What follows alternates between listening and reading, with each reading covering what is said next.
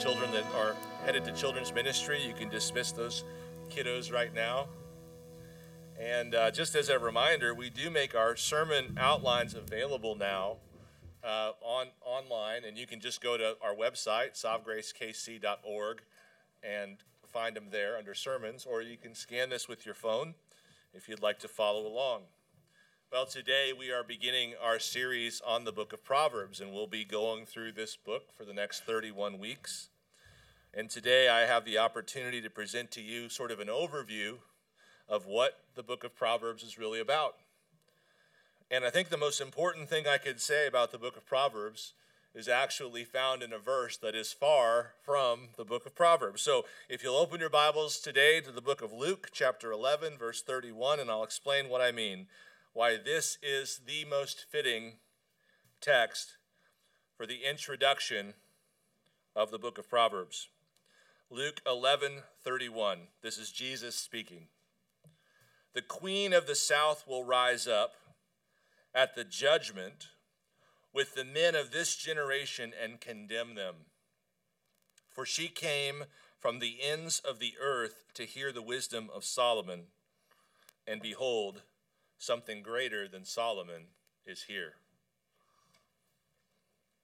The queen of the south will rise up at the judgment. Queen of the south, uh, known as Sheba, came a very long way to listen to the wisdom of Solomon.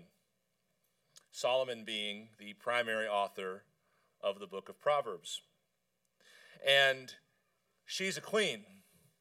Presumably has plenty of counselors in her life, presumably has some intellectual capacities of her own, but she humbled herself and actually traveled a great distance when traveling a great distance was quite difficult, so that she could sit at the feet of Solomon and hear his wisdom. And Jesus is saying to the unbelieving generation that he's speaking to in this passage, he's saying, one day at the judgment, the queen of Sheba, the queen of the south, will rise up and say, I traveled a great distance to hear Solomon's wisdom.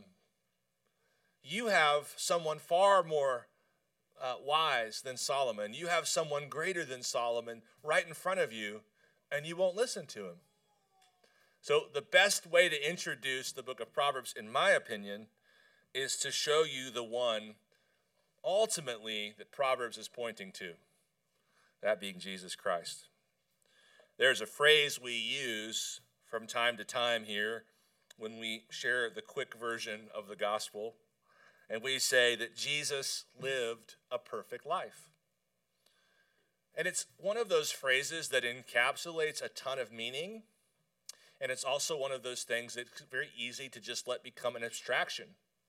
We don't really know what we mean when we say Jesus lived a perfect life. Well, actually, the book of Proverbs gives us, I would say, a bit of an inventory, a survey, a rather thorough inventory of all of the perfections of Jesus Christ. I think Proverbs actually sort of describes what a perfect life is. One of the things that we all kind of think of when we say that Jesus lived a perfect life is that he didn't do stuff he wasn't supposed to do. He didn't sin. His actions were free of sin. He did not commit what theologians refer to as sins of commission. Those are the things you do that you're not supposed to do. And the book of Proverbs is full of warnings against various sins of commission. For instance, there's there's all sorts of language in the Proverbs about about uh, finding to, to these young to the young man who's who's receiving the Proverbs. There's all sorts of warnings about falling in with the adulterous woman. Proverbs seven twenty-five. Let not your heart turn aside to her ways. Do not stray into her paths. For many a victim has she laid low, and all her slain are a mighty throng. Her house is the way to Sheol, going down to the chambers of death. So Proverbs, one of the things you'll see as we work week by week through the book of Proverbs, is that Proverbs is full of warnings about stuff you shouldn't do, right? And it's not just about adultery, it's about debt and gluttony and gossip and so on and so forth. And when you look at all of those prohibitions and then you turn and look at Christ, you can say very clearly, Jesus didn't do any of that. Jesus lived a perfect life means partly he successfully walked through this life, through this world, without ever committing a sin of commission. And then there's like this deeper idea behind the adulterous woman in the Old Testament. Uh, when, when, when you see that sort of, uh, well, you could say it's a trope, when you see this sort of idea, this almost like a, a, an informational meme presented in the scriptures, there's two meanings. One, there's adulterous women, you shouldn't, but there's the other meaning, and that is spiritual adultery. Like, like letting your heart go away from the Lord and towards someone else. And so whenever you read about, you know, why is there so much adultery in the Bible? Well, it's a subtext. It's, it's, there's a subtext to the whole thing, and that is that describes our hearts without Christ. They flee from our one true love, and they move into all of these really insane affections that are so much worse than what we have in Christ.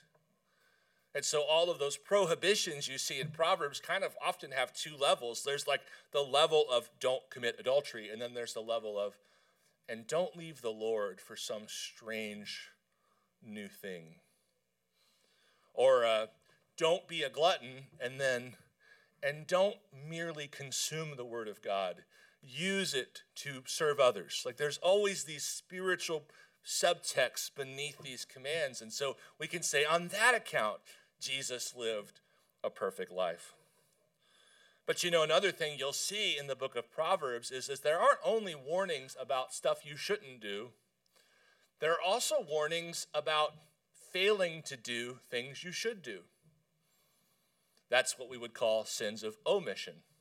When you don't do something that God wants you to do, you're committing a sin of omission. And Proverbs basically chose, as you listen to the whole, well, I say listen, I've been listening to the book over and over again. And as you listen, you know, especially, you know, fifteen chapters at a time or something, you see there's basically in Proverbs two ways to go wrong. One is to do stuff you're not supposed to do, and the other is to not do stuff you're supposed to do, right? And that's the category that we as American believers have just completely neglected. We, we evaluate our standing before God, our obedience. Have we done anything we're not supposed to do? And we're not routinely asking the other side of the question, am I failing to do things that God has called me to do? Well, Proverbs is very careful in saying that both of these things are two sides of the same coin. There's two different ways to go wrong. And so there are all these warnings in Proverbs about neglect and passivity and laziness. And then, of course, there's a proverb that we looked at, I guess, a few months ago, Proverbs eighteen nine, that says it very clearly. Whoever is slack in his work is a brother to him who destroys. Well, on this account, we can say that not only has Jesus avoided doing anything he shouldn't have done, but Jesus has also done everything he should have done. Jesus is guilty neither, not guilty, of sins of commission or sins of omission. In fact, in John seventeen, verse four, as he's praying to the Father shortly before the cross, he says, I have glorified you in the earth. I have accomplished the work you have given me to do. Jesus didn't do anything he shouldn't do. He did everything he was supposed to do. Jesus has lived the perfect life. That's one of the things we mean when we talk about Jesus living a perfect life. He has done the action thing right. He has done what he was supposed to do, and he didn't do what he wasn't supposed to do. Well, now we have to acknowledge, especially after coming off of First Corinthians thirteen, we have to acknowledge that actions aren't enough. We also have to think about attitudes. Actions aren't enough. We also have to think about attitudes. Jesus gets one hundred percent on this as well. There's a rather cliche, but ultimately true saying that says there are two things you are in control of in your life, your effort and your attitude. Whatever perceived wrong has been done to you, whatever strange occurrence or tragedy or calamity has befallen you, You have control over your effort and your attitude. And this is what God looks for. Not simply, is this person doing the stuff they're supposed to do and not doing the stuff they're not supposed to do, but is this person moving forward not only with actions that are correct, but attitudes that are correct? We saw in First Corinthians one through three especially, you can give your body to be burned. You can give all your possessions away for the poor, but if you have not love, an attitude, you're nothing. There's a guy at my gym, and this man is a physical Ken doll specimen. And sometimes he and I are in the sauna together, and I sit over in the sauna as one is supposed to, as a man is supposed to, with a kind of sweaty Buddha-like dignity. But I've noticed a trend over the years of sauna-ing, and I see it with this guy. These really hard-charging fitness chads, they come into the sauna and they do push-ups or squats. You're supposed to sit, man, and talk. But these guys, they just, these guys got to add more, more, more, extra, extra, extra. And so I don't like people disturbing my peaceful sweat with push-ups and grunts and so on and so forth. Stop it, sit down, talk to me. But you know, this fitness chat guy, like I want to kind of hate him because he's just all too perfect. But one of the problems is, is that when he's in the sauna, you know, he doesn't have a shirt on, and he's got this tattoo right on his side. And uh, the tattoo, I, I just happened to notice it. I mean, he's basically working out in front of me, three feet in front of me or so.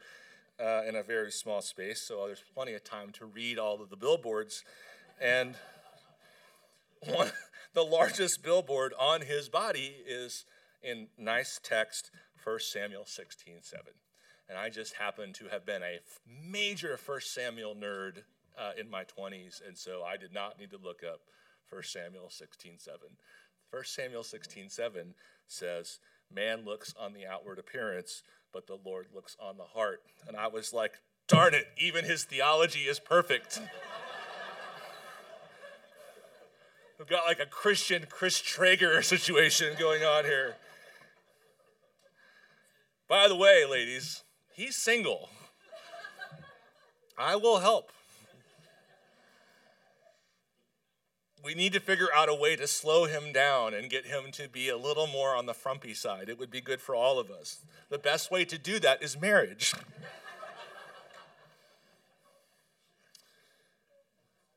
All right. God really does look at the heart.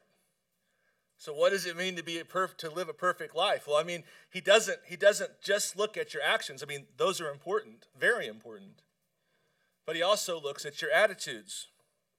So when we encounter the book of Proverbs, don't let all of the money talk and the work talk and the parenting talk and the mate selection talk fool you. Proverbs is very much concerned with the heart. I believe, don't quote me on this. You would never quote me on anything. It's fine. I believe that there are more references to the heart than just about anything else in the book of Proverbs. I know there are about eighty references to the to the heart, explicit mentioning the heart in the book of Proverbs. You have all of these verses, and some of them are the most famous Proverbs. Some of them are the Proverbs we know the best. For instance, Proverbs three five, which is trust in the Lord with all your heart and lean not on your own understanding. And there's Proverbs four twenty-three, which is keep your heart with all vigilance, for from it flow the springs of life. But honestly, the deepest uh, texts in Proverbs related to the heart are, don't mention the heart exclusively. They just say this over and over and over again, fear the Lord, which is really an attitude. It might you might make an argument that it's the combination of attitude and action. But again, some of the most famous Proverbs are kind of not about what you're doing explicitly. They're, do, they're, they're about how you are responding. How you're responding to God, first and foremost. People often ask me for a definition of the fear of the Lord, and I don't think they like it, but I'm pretty confident that I've got it. It's, it's maybe needs some unpacking, but when we went through our series on covenant theology and we said that God is two things, he's immanent and transcendent, the fear of the Lord is sort of our almost emotional or attitudinal response to the transcendence and immanence of God. And so over and over again in Proverbs, we're told, fear the Lord, fear the Lord, fear the Lord. And of course, I think the one that maybe a lot of us know is Proverbs nine ten. The fear of the Lord is the beginning of wisdom. Or Proverbs ten twenty-seven. The fear of the Lord prolongs life. Or Proverbs fifteen sixteen. The fear of the Lord is the fountain of life. What does it mean to live a perfect life? You got to get the action thing figured out. You got to do no commissions and no omissions. And then you've also got to have the right attitudes. And what is that attitude mostly? It's a reverence, respect, value, appreciation for the Lord. But Jesus, again, nailed it. He always did what he was supposed to do, feeling and thinking exactly as he should, as he did the thing he was supposed to do. True righteousness, the kind that pleases God, sort of looks to me like uh, the inside of a lock, where there are all of these tumblers of different sizes. And so I don't know how many times any of us have ever actually fully unlocked a moment with perfect righteousness. Like we might have done the right thing, but our heart might have not been in the right place. Or we might have said it wrong, or so on and so forth. I think it's very rare, and that's going to be relevant in a moment when we consider another kind of question related to Proverbs. But Jesus did it. He, he lived the perfect life. He, he had the perfect actions. He had the perfect attitudes. And the thing is, is that the book of Proverbs is full of rewards if you do this stuff. Proverbs three, thirteen through eighteen. Blessed is the one who finds wisdom. You, you listen as I'm reading this to the rewards. Blessed is the one who finds wisdom and the one who gets understanding.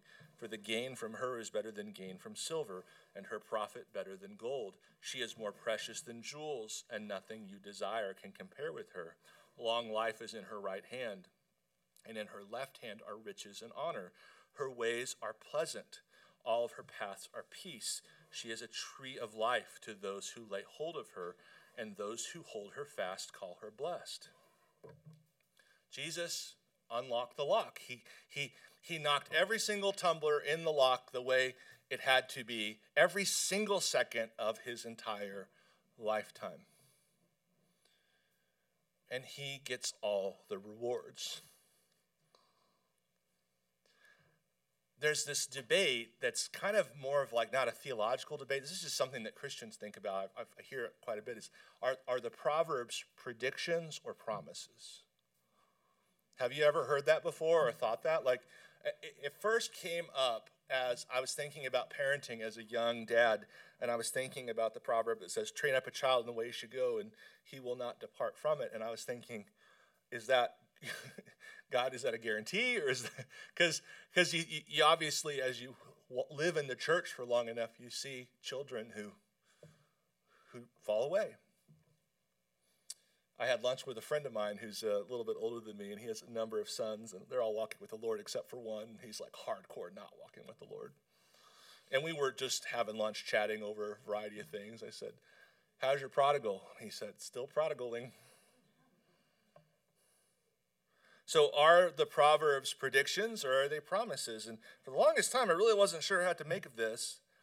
But I realized that the key actually happened to lie in something I mentioned earlier, which is the covenant promise, covenant theology. The nature of a covenant promise is God says, if you do X and Y, I will do, if you do X, I will do Y. That's a covenant promise. And that's what the Proverbs are. They're covenant promises. If you do this, if you unlock this lock with the perfect amount of actions, inactions, attitudes, you'll get this reward. So I think there are promises. I think the answer, though, that the problem is, is that we don't have the keys to unlock any of the locks. And so they aren't really promises for us. As we just are so rarely going to get all of this right. But they are promises for Christ.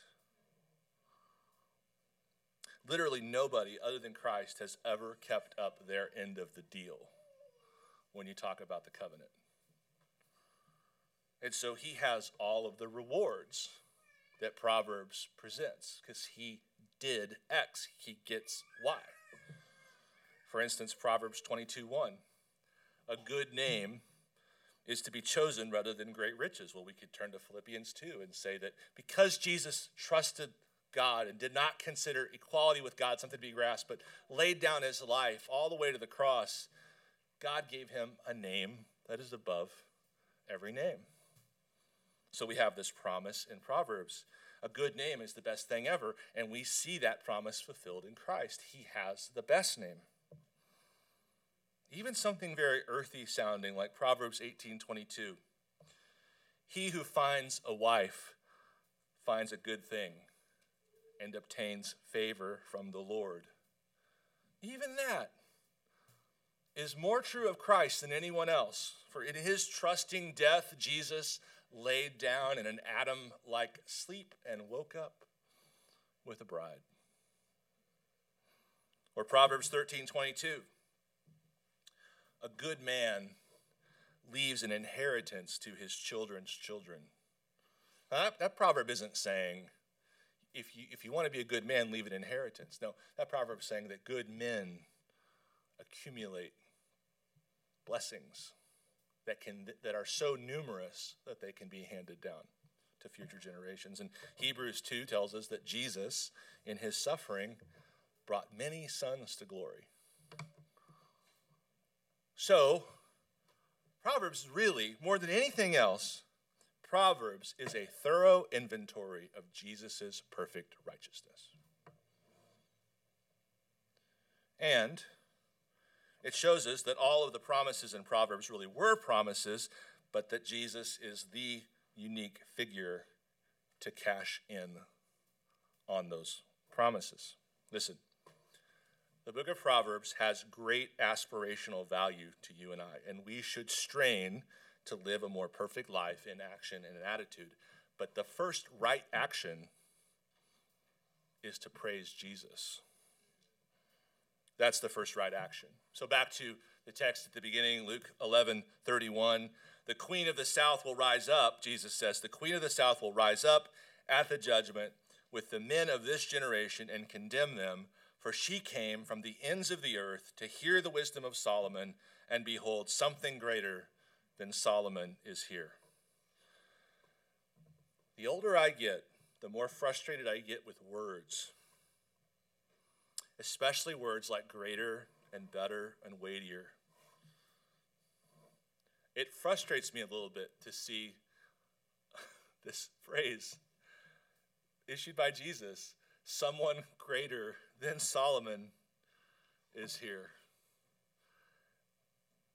Saying that Jesus is greater than Solomon is like me saying that the universe is larger than my living room. You know, so you, you, you think sometimes that words don't say half of what they need to about God, but then you realize words are all we have. And you look at Jesus in this moment, even in this moment, he's fulfilling a proverb. Namely, Proverbs twenty-five two, it is the glory of God to conceal a thing. Someone greater than Solomon's. Yeah, a little bit greater, a little bit. We read, when we read Proverbs through a Christological lens, we can hardly refrain from weeping over some of the beauty we find. For instance, Proverbs thirty one. The man declares, I am weary, O God, I am weary, O God, and worn out. Surely I am too stupid to be a man. I have not the understanding of a man. I have not learned wisdom, nor have I knowledge of the Holy One, who has ascended to heaven and come down. Who? Who has ascended to heaven and come down? Who has gathered the wind in his fists? Who has wrapped up the waters in a garment? Who has established all the ends of the earth? What is his name? And what is his son's name? Surely you know. Every word of God proves true, for he is a shield to those who take refuge in him. You know, I'm breaking a thousand exegetical rules right now. I'm reading into the text. Christ is not explicitly mentioned. The, the author of this particular proverb had no specific understanding of Christ. And, and the exegetical rules say you have to, you have to read what the author intended and no more. And I say, which author? Because the beginning of faithful exegesis is to understand that the author is God. And when he wrote this, he surely had Christ in mind. So there's this real indictment in the text that Jesus is saying. He's saying that the pagans, like Queen of Sheba, traveled great distances to hear the wisdom of Solomon. And these folks have Jesus, who is greater than Solomon, right before them, and they will not listen to him. But it turns out that Proverbs, in addition to being really good of Uh, outlining Christ's righteousness, it's also a pretty good outline of man's sinfulness. And this moment that Jesus is encountering where he has these people who have God right there and they can't be bothered to listen, there are Proverbs for that too. The sluggard buries his hand in the dish, but will not even bring it back to his mouth. The next time you're debating whether or not to read your Bible, remember Proverbs nineteen twenty-four as you see your Bible and another Bible and another Bible all over your house. Remember Proverbs nineteen twenty-four. This has got me in the Word on days I did not want to be in the Word. This picture of an extreme fatso, sluggard, half asleep on a couch with his hand like in the Cheetos. And he's like, ugh, this is too far. Jesus is right here, he's saying. I'm right here. One day the judgment's going to happen, and, and the Queen of Sheba is going to make an appearance, and she's going to testify against you because you just couldn't make the effort to even listen when it was right here, and it was much better than Solomon. And then there's all these proverbs about fools, and one of the main characteristics of the fool is the fool doesn't listen. Proverbs eighteen two, a fool takes no pleasure in understanding, but only in expressing his opinion. Proverbs twenty-eight twenty-six, whoever trusts in his own mind is a fool. Whoever trusts in his own mind is a fool. Proverbs thirteen thirteen. Whoever despises the word brings judgment on himself. See what happens when you break the exegetical rules and superimpose Christ on the text because you know that God wants that? Well, what happens with this text? Where does, what does the word, do you see the word getting capitalized all of a sudden? Whoever despises the word brings destruction on himself. The original author of Proverbs thirteen did not intend to say, in the beginning was the Word, and the Word was God. The Word was with God, and the Word was God. But that's what the Holy Spirit meant. And so you have two layers. You despise the word, you bring on destruction, especially the word, which is what Jesus was talking about in Luke eleven. Someone greater than the word is here, the word. And there's a dividing line here. And it's really, in, in the book of Proverbs, it's simply presented as wisdom versus fool, right? Wise versus fool. But it turns out, in light of the gospel, true wisdom is trusting Christ. True foolishness is disregarding him. And there are two ways to disregard him. Outright rebellion or casual neglect. Remember how we said earlier in Proverbs that there's two ways to go wrong. So all of this is just pushing us toward the person whom God is pushing everything toward, to reconcile all things into Christ, for whom and by whom and through whom all things are made. And this Proverbs start looking,